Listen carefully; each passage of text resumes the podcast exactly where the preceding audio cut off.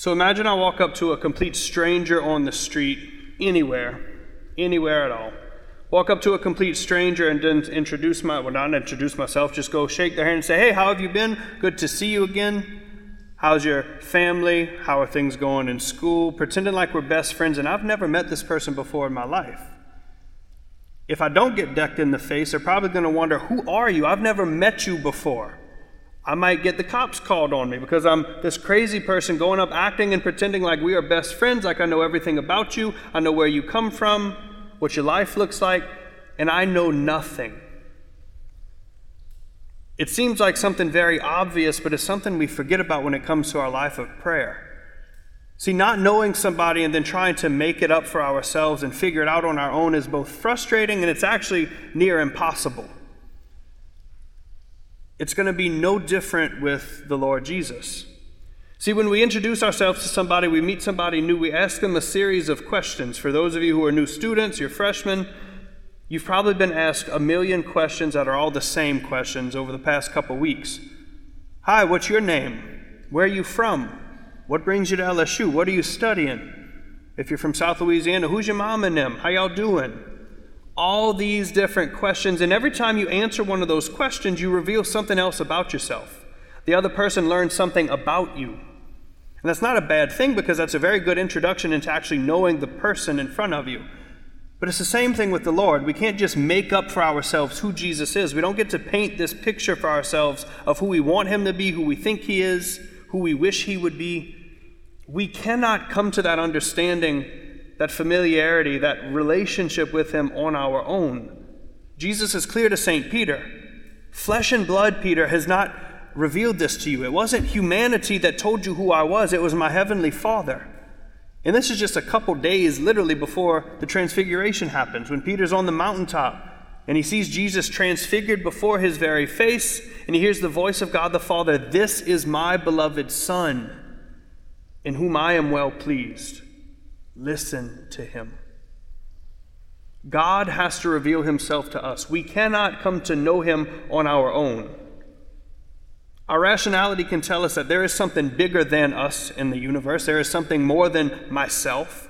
There's some unseen power, there's some force, there's something out there but really, without the church, without the scriptures, without all these beautiful things, we can't just automatically get to it. Oh, it's this guy named Jesus who came from Nazareth, born in Bethlehem, did all this ministry over in Jerusalem 2,000 years ago. You don't just learn that. The Lord had to reveal that at some point. The Lord has to reveal himself to each and every one of us. So when Jesus asked that question, who do people say that I am? We get this whole litany of things that clearly Jesus is not. Some people think you're John the Baptist. Other people say you're Elijah, Jeremiah, some of the prophets. The people saying those things and answering the question that way, saying, That's John, that's Elijah, those are the prophets, you know them. They see what Jesus does, but they don't actually encounter him. Because for a good, faithful Jew, they knew the Old Testament, they knew who Moses and Elijah were, they knew what the prophets did exercising people, proclaiming things that came true, working miracles. You see that throughout the Old Testament. So it's not a gigantic shock to see Jesus doing all of these things, so they just write him off, oh, it's another prophet. Because they see what he does, they hear what he says, they watch him and know about him, but they don't actually know him. I hate to say it, but I fear that most of our church today falls into that category. I know about Jesus. I know what he did. I know what he said. I know about him all these different facts that I can read from Scripture. Cover to cover is all these facts about God. And it tells us about him, but only in a true, authentic encounter, relationship with him, can we truly know who he is. So that same question is posed to you and I Who do you say that I am? Jesus asks you that question Who am I to you? You can't just make it up. You can't just tell him some random answer. He's going to see straight through it because he's God, if you didn't know that. He's going to ask you the question, but he's also going to reveal himself to you. He desires to reveal himself to you. He wants you to know who he is, he wants you to know who you are to him. And with this encounter, with this relationship, that's who we learn who we are. That's this whole story of St. Peter. Who do people say that I am? Who do you say that I am? And Peter says, You're the Messiah. You're the one we've been waiting for all this time. And Jesus says, You know who I am because you're in relationship with me. Now, here's what I want you to do. He gets his mission, if you will. He gets this task. He gets sent forward.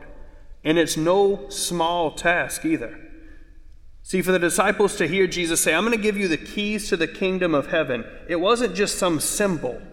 It wasn't just him saying, Okay, I'm going to take a little vacation, watch the house while I'm gone. In the Jewish context, they understood this to mean when the king handed over the keys to his kingdom to his, say, prime minister, it was giving over actual, real, absolute authority. You don't just get to sign checks while I'm gone, but you get to call the shots. You have my name, my stamp of approval. Peter, this is for you to do because he knew the Lord. The Lord doesn't just kick the door in one day and say, I know you don't have an idea who I am, but this is what I want you to do. This isn't some spy movie where we just get randomly chosen to go on this mission. The Lord calls us into this relationship, not because He wants to send us into dangerous territory or something like that, but because He desires what is best for us.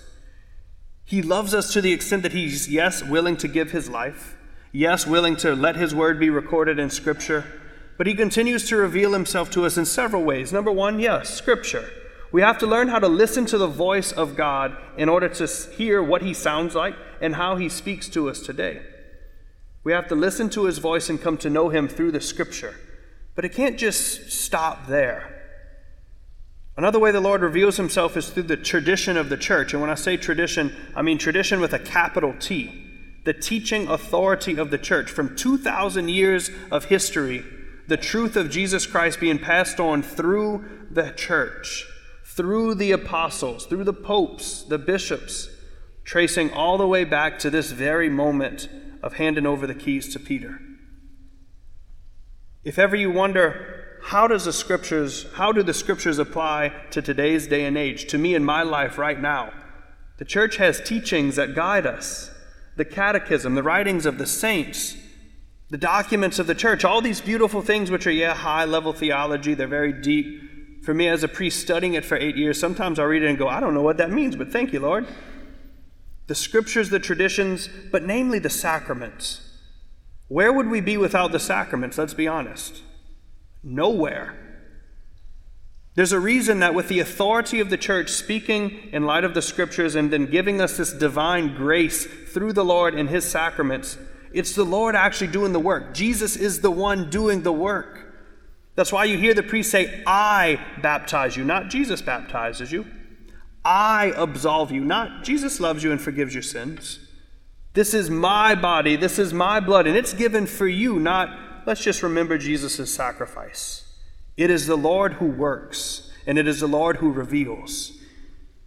How privileged and blessed we are that He loves us that much, that He continues to reveal Himself over and over. In the Scripture, in the tradition and authority of the church, the sacraments, but let's be honest, you might be hearing this and thinking, Father, that all sounds great, but do you have any idea what my life is like right now? No, I don't. I don't. I can't possibly, again, unless you reveal that to me and I get to know you.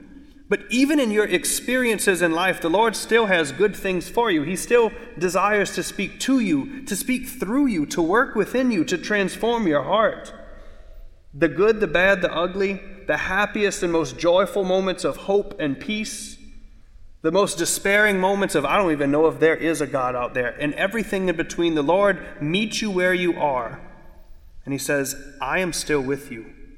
I am here, and I'm not going anywhere.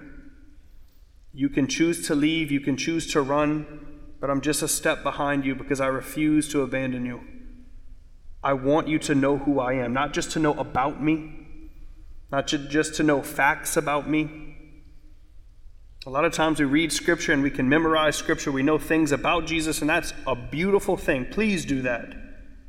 But don't think that that fulfills who we are as God's chosen people. Satan knows about Jesus. Satan can quote Scripture, and he does in the gospel. But there is so much more that the Lord desires for each of us. And it's that beauty of relationship and calling us into that transformative love, mercy, grace, peace, all these things that He has for us in our day to day mundane experiences. It's the same thing over and over. Wake up, go to class, do some homework, hang out, go back to bed, do it again the next day.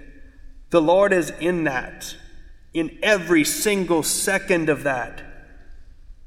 Do you see Him? Maybe, maybe not. Do you hear Him? Maybe, maybe not. But I promise you, He's there. And He's constantly pouring Himself out to you, revealing more and more. That's what heaven is face to face with the Lord for eternity. And He will constantly, without end, reveal Himself to us. This is who I am. This is who you are to me. This is how you failed to love me in your life, but I still love you and you came back to me. This is what that meant to me. Over and over, again and again, anew and anew. Our hearts have to be open to the Lord. They have to. Because it's in that depth of sincerity of our raw experience of life that the Lord says, I'm still here. And He reveals Himself. And we get to know not just about Him, but we know Him. So that same question comes back to you, and I ask you to consider it. Who do you say Jesus is? Who is the Lord to you? Is it just some caricature of some old man sitting on a cloud waiting to spite you?